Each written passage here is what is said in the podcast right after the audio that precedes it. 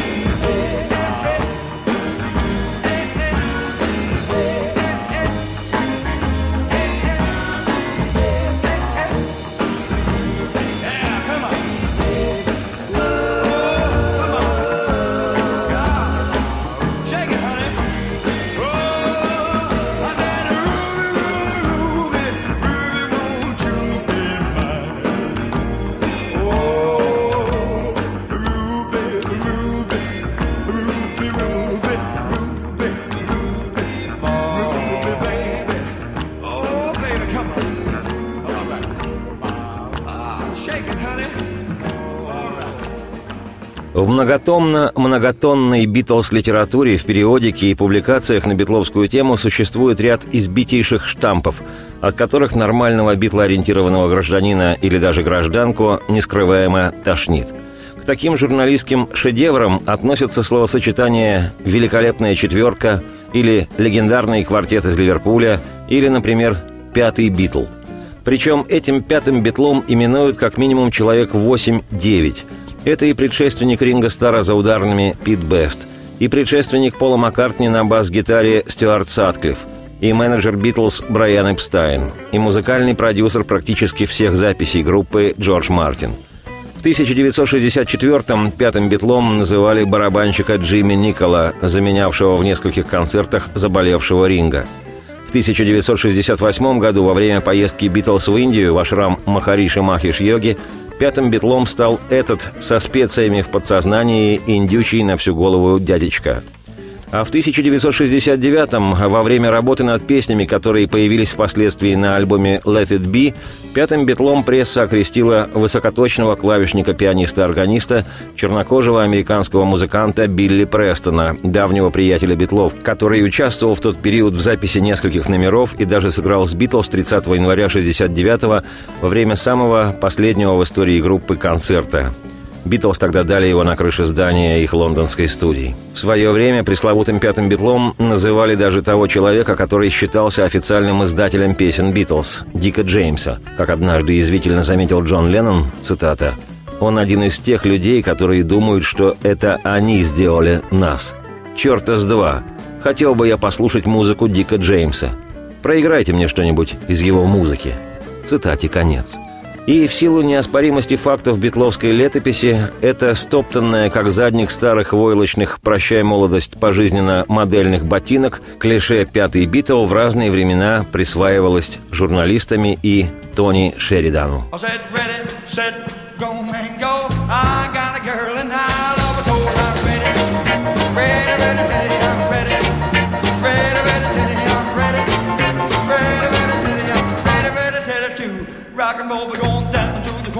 up sweet papa. She's the rock and roll baby. She's the heaven of my heart. Well, I'm ready, ready, ready, ready, ready, ready, ready, ready,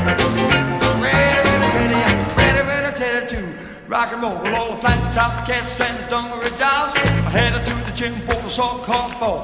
The drummers really jumping, the cats is going wild. The music's really something so deep. My baby, I'm ready,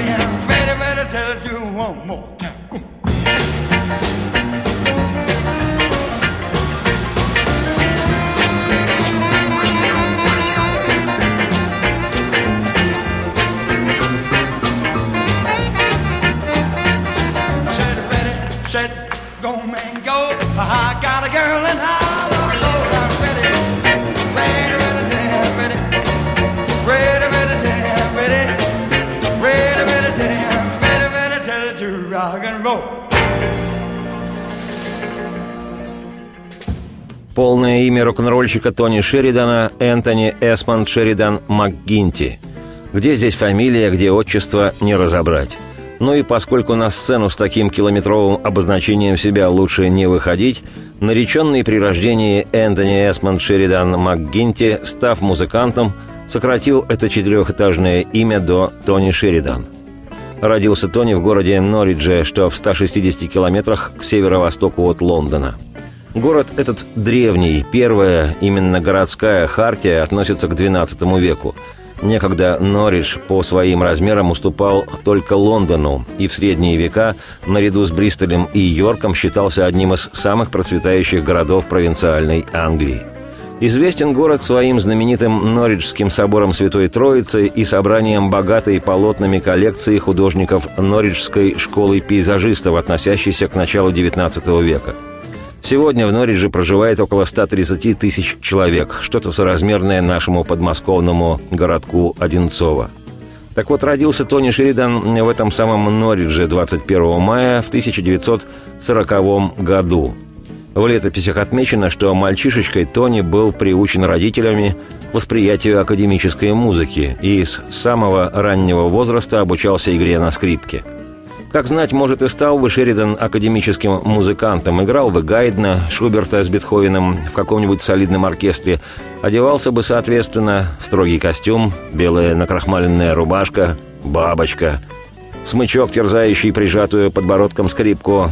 Дирижер важно и церемонно пожимает тебе руку. Ну, был бы Тони человеком. Так нет же. Сначала подросший мальчишок задвинул подальше скрипочку, заменив ее гитарой. Так быстрее можно понравиться девчонкам. А в 15-16-летнем возрасте на волне поголовного увлечения британской молодежи музыкой скифл, когда, я рассказывал в своих программах, участники ансамбля играют кто на чем гораст, от стиральной доски до швабры с натянутой на нее веревкой, Тони Шеридан основал свою скифл-группу с невероятно наглым по тем временам названием «The Science» — «Святые». Тогда же, году в 56-57 в Британию неостановимым потоком хлынул рок-н-ролл, упавший на подготовленную скифлом почву. И все. Великая гуманитарная диверсия американских музыкантов была успешно осуществлена. Сотни тысяч, миллионы тонкошеих юнцов по всему миру задвигались в этом божественном природном ритме. Рок-н-ролл не устоял перед его обаянием и Тони Шеридан.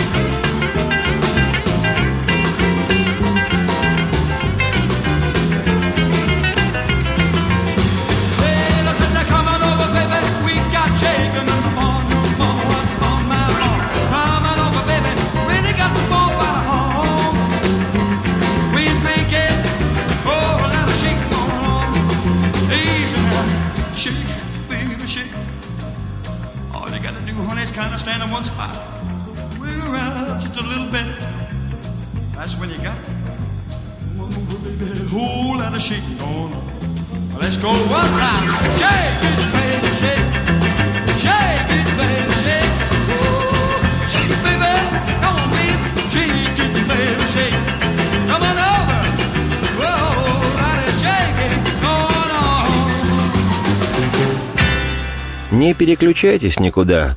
Через два-три дежурных вдоха гарантированно последует осознанный выдох вслух. Продолжение программы.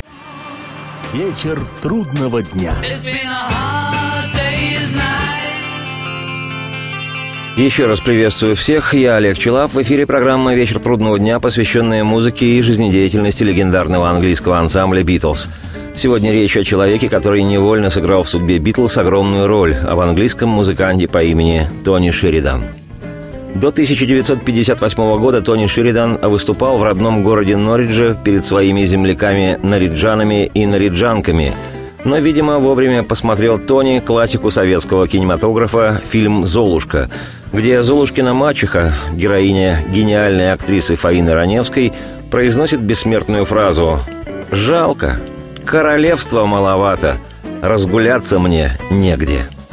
Обуреваемый честолюбивыми мечтами, 18-летний парень Тони зачехлил свою гитару, закинул ее за спину и двинул в город-герой Лондон искать свое счастье в ритме рок-н-ролла. История гласит, что стал Шеридан участником группы с менее святым, нежели его скифл команда The Saints названием. Новая группа называлась Уинси Тейлор и Playboy, хотя никакого Уинси Тейлора в этой группе не было – Перечислять участников секстета не стану, их имена мало что могут сегодня сказать русскоязычному слушателю радио. Отмечу лишь, что в составе, помимо самого Тони Шеридана, который играл на гитаре и заспевал вслух, было еще два гитариста, бас-гитарист, клавишник и барабанщик. И группа эта, Винси Тейлор и Плейбои, как отмечено в летописях, считалась одной из популярных в то время британских групп – вот как выглядела в конце 50-х эта почти шизгара с названием «Brand New Cadillac» – совершенно новый Кадиллак.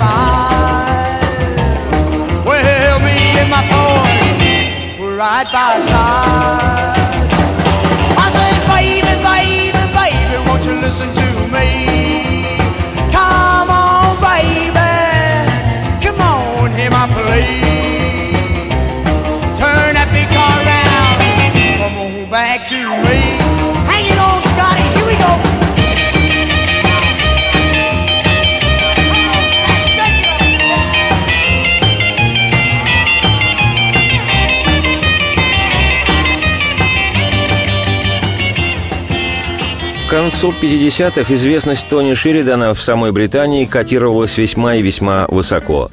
Шеридан был сессионным музыкантом у приезжавших с гастролями в Соединенное Королевство популярнейших американских музыкантов, кантри-исполнителя Канвея Твитти, рокобильчика Джина Уинсента, который сам себе бипап Лула, и у одного из ключевых рок-н-ролльщиков Эдди Кокрена. С этими героями новой молодежной музыки Тони Шеридана объездил с турами всю Англию прессе отмечалось, что Шеридан – музыкант с тонким чувством свинга.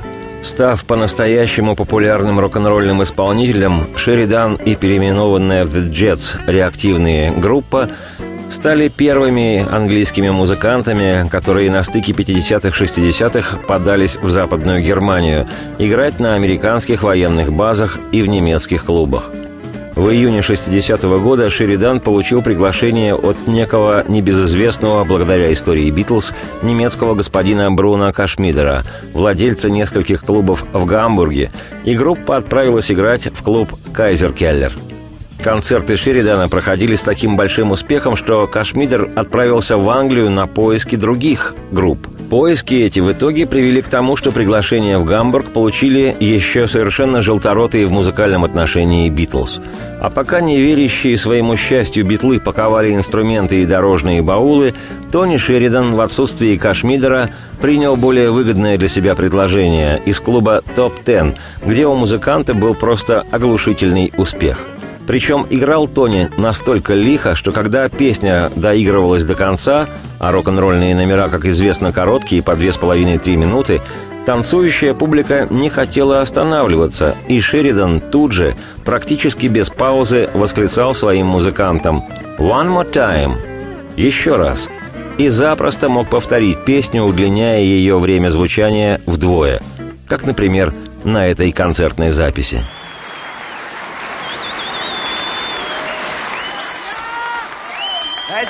I learned at school. I used to sing it in the back row when the teacher wasn't looking. and it's called Ya Ya.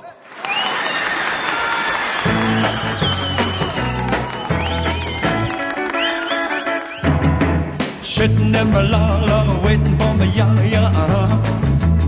Uh-huh. Sitting in my la la, waiting for my la la. Uh-huh.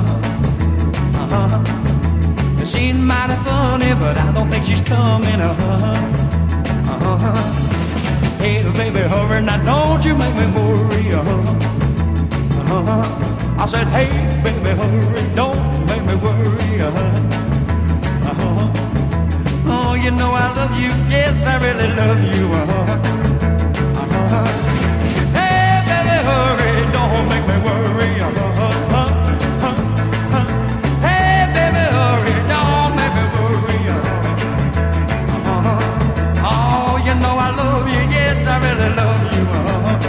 we're all young now. Hey!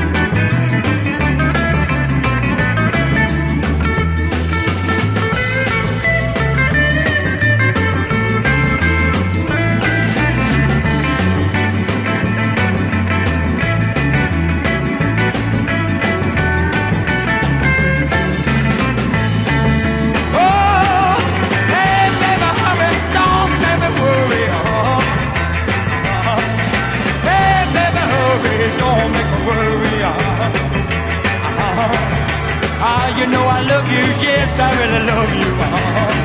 Well, sitting in my la la waiting for me, yeah, yeah. Sitting in my la la waiting for me, yeah, yeah. Oh, you know I love you, yes, I really love you. Uh-huh. Uh-huh. Uh-huh.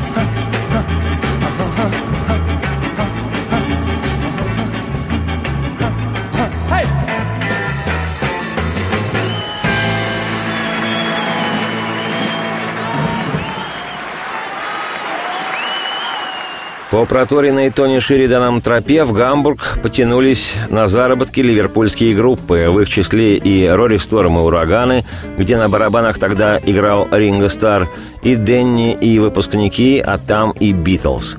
Естественно, молодые ребята, музыканты, англичане, земляки-ливерпульцы, они все там быстро перезнакомились и задружились, хотя все же конкуренция в отношениях между группами присутствовала.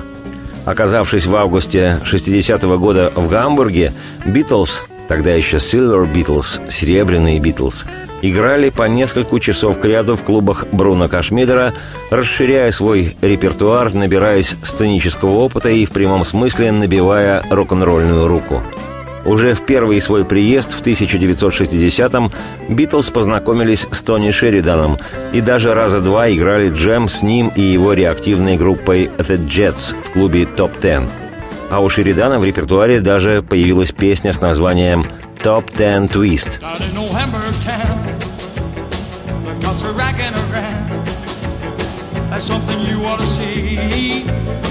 That's something you gotta see. That's something you mustn't miss. It's called the Top Ten Twist. They got a rocking band. They got that rocking beat. The best band in the land. They make you stomp your feet. It's something you mustn't miss. Oh, it's called the top ten twist. Well, you can dance all night and every night. You sure ain't gonna be alone. If you're way, you gotta see you'll be twisting on your got a band. The are around. It's something you gotta see. It's something you mustn't miss. It's called the Top Ten Twist. Oh.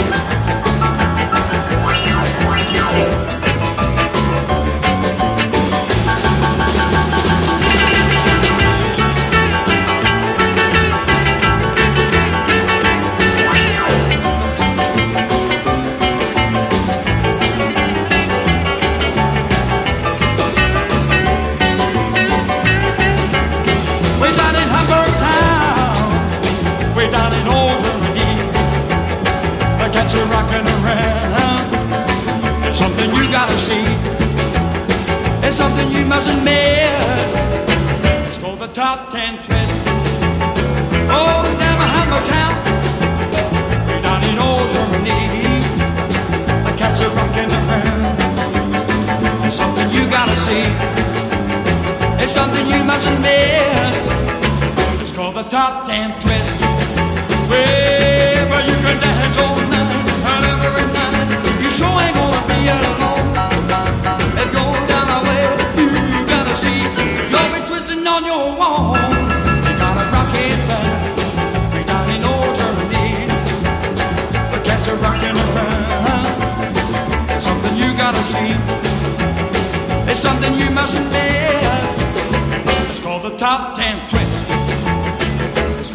Top Ten Twist.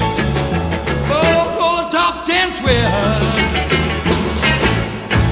Не переключайтесь никуда. Два-три дежурных вдоха и гарантированно последует продолжение программы «Вслух». Вечер трудного дня. It's been a Приветствую всех еще раз. Я Олег Челап. В эфире программа «Вечер трудного дня», посвященная музыке и жизнедеятельности легендарного английского ансамбля «Битлз». И сегодня повествование мое о человеке, невольно сыгравшем в жизни «Битлз» большую роль. Речь об английском музыканте по имени Тони Шеридан. Группа Шеридана «The Jets» играла в гамбургском клубе «Топ Ten» до февраля 1961 года, после чего доблестно развалилась. Такое часто случается в гастрольных поездках. Вдали от дома музыканты, поначалу окрыленные сменой обстановки и энергичной работой, вскоре устают от однообразия и связанных с проживанием в непривычных, а часто и некомфортных условиях, от определенных тягот, а порой и лишений – Зацикленные друг на друге, участники группы, все со своими закидонами и особенностями характера, начинают ссориться, собачиться, и дело часто доходит до плачевного финала. Для того, чтобы группа сложилась и, что не менее трудно достижимо, длительно оставалась дееспособной и творчески состоятельной, нужны определенные душевные усилия каждого из участников этого рок-н-ролльного забега. По собственному опыту знаю, что быть музыкантом в группе – штука весьма непростая и не всегда благодарная – и настоящего успеха часто добиваются не те, кто сумел в совершенстве овладеть ремеслом, но те, кто в состоянии поперек честолюбия и строптивости своей неуемной создавать в группе необходимый для ее полноценного дыхания климат. Вот тогда-то и случается рок-н-ролл.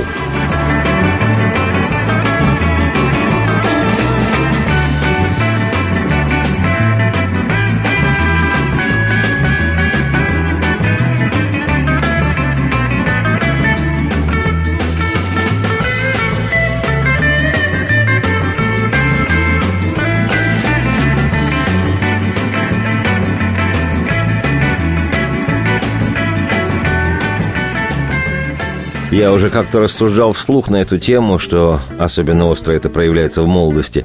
Ощутить себя музыкантом, и уж тем более нескольким музыкантам ощутить себя группой, невозможно просто из-за того, что ты, переполненный мечтами и фантазиями, эмоциями, вибрациями и амбициями, еще мало что собой представляющий, с наглостью присущей молодости, вцепился в музыкальный инструмент и без разрешения и чьего-либо благословения полез на сцену, где собравшим собравшимся послушать тебя отважился показать то малое и часто еще совсем неубедительное, на что способен.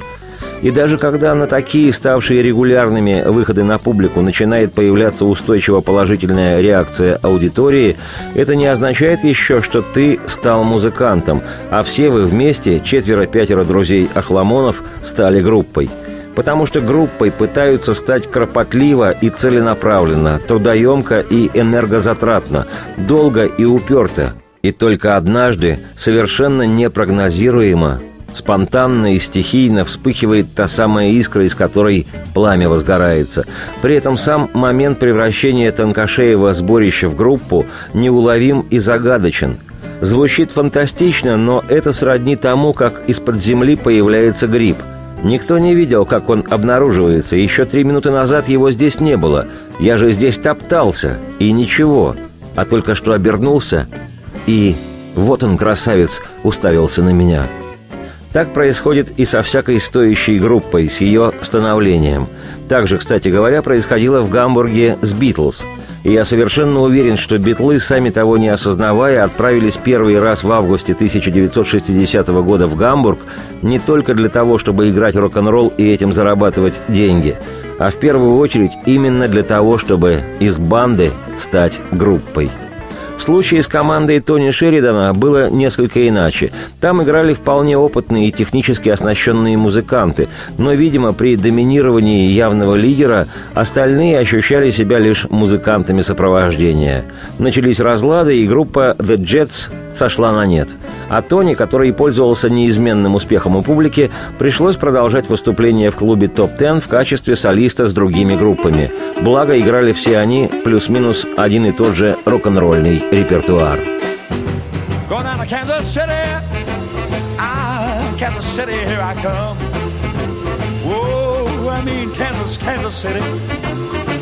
Kansas City, here I come.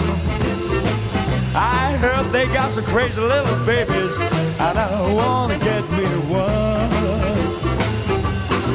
Well, I'll be standing on the corner, 12th Street and Vine. Whoa, whoa, whoa, standing on the corner, 12th Street and Vine. Yeah, yeah, with a Kansas City baby and a bottle of Kansas City wine Might take a train, might take a plane. If I have to walk, gonna get there just the same. Go to Kansas City. Yeah, here I come. Yeah, They got some crazy little women, and I wanna get me one, and I'm gonna get me one.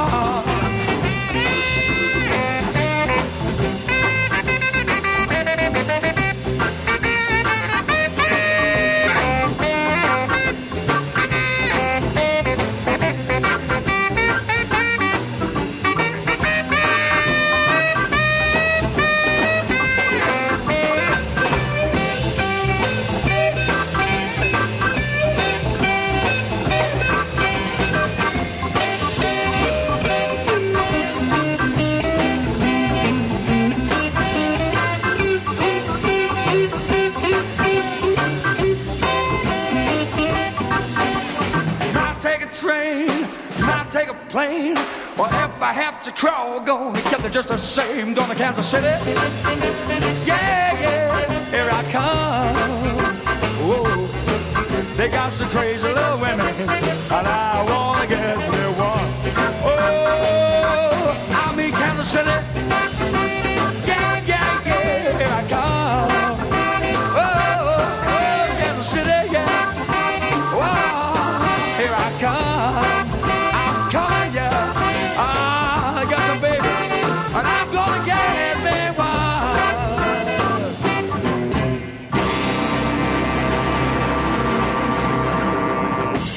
В апреле 1961 года заметно окрепшая в техническом и психологическом плане группа «Битлз» во второй раз отправилась в Гамбург.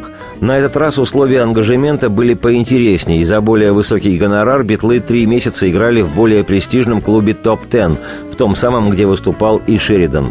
Тогда и произошло в каком-то смысле сценически творческое сплетение музыкантов. До сих пор во многих энциклопедиях встречается, мягко говоря, некорректная информация, что где состав группы Тони Шеридана постоянно менялся, и через него прошли, в частности, Джон Леннон, Пол Маккартни, Джордж Харрисон, Стюарт Сатклифф и Пит Бест. Ответственно заявляю, что это полный бред – Никогда никто из перечисленных битлов не считал себя музыкантом группы Тони Шеридана. Аккомпанировали ему, да, но при этом Битлз всегда оставались Битлз. А потом произошло событие, которому суждено было стать одним из поворотных в тот период в истории Битлз. Вот что рассказывал об этом Джордж Харрисон, цитата. «Мы учились быть сыгранной группой, выучили уйму песен, импровизировали во время исполнения тех номеров, которые хорошо знали. Мы обрели уверенность в себе, но не успокаивались на достигнутом и думали, вот если бы нам удалось записать пластинку...» И вот однажды, когда мы выступали в топ-10, случилось важное событие. Знаете, в зале присутствует Берт Кемферт. Это еще кто такой? Как? Берт Кемферт, автор хита «Wonderland by Night», продюсер студии звукозаписи. Говорят, он сейчас ищет молодые таланты. О, черт! Значит, надо играть как следует.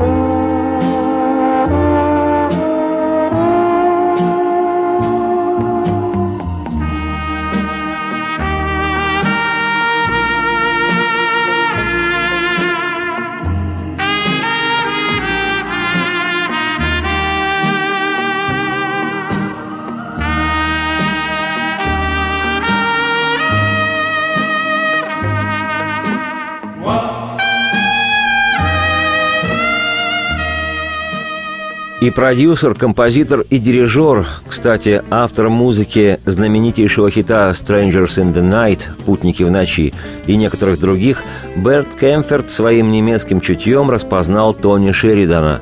Ему был предложен контракт. Распознал Кемферт и «Битлз», но лишь в качестве аккомпанирующего состава. Немецкое чутье дало сбой. И 22 июня, немцы, как и мы наверняка должны помнить этот день в истории, Битлз саккомпанировали Тони Шеридану во время записи песни «My Bonnie» – «Моя милашка». Так была записана первая в жизни Битлз профессиональная пластинка с их участием. Менее чем через полгода пластинка «My Bonnie» сыграет в жизни группы решающую роль. А еще через два с половиной года пластинка «My Bonnie» сыграет решающую роль в жизни Тони Шеридана.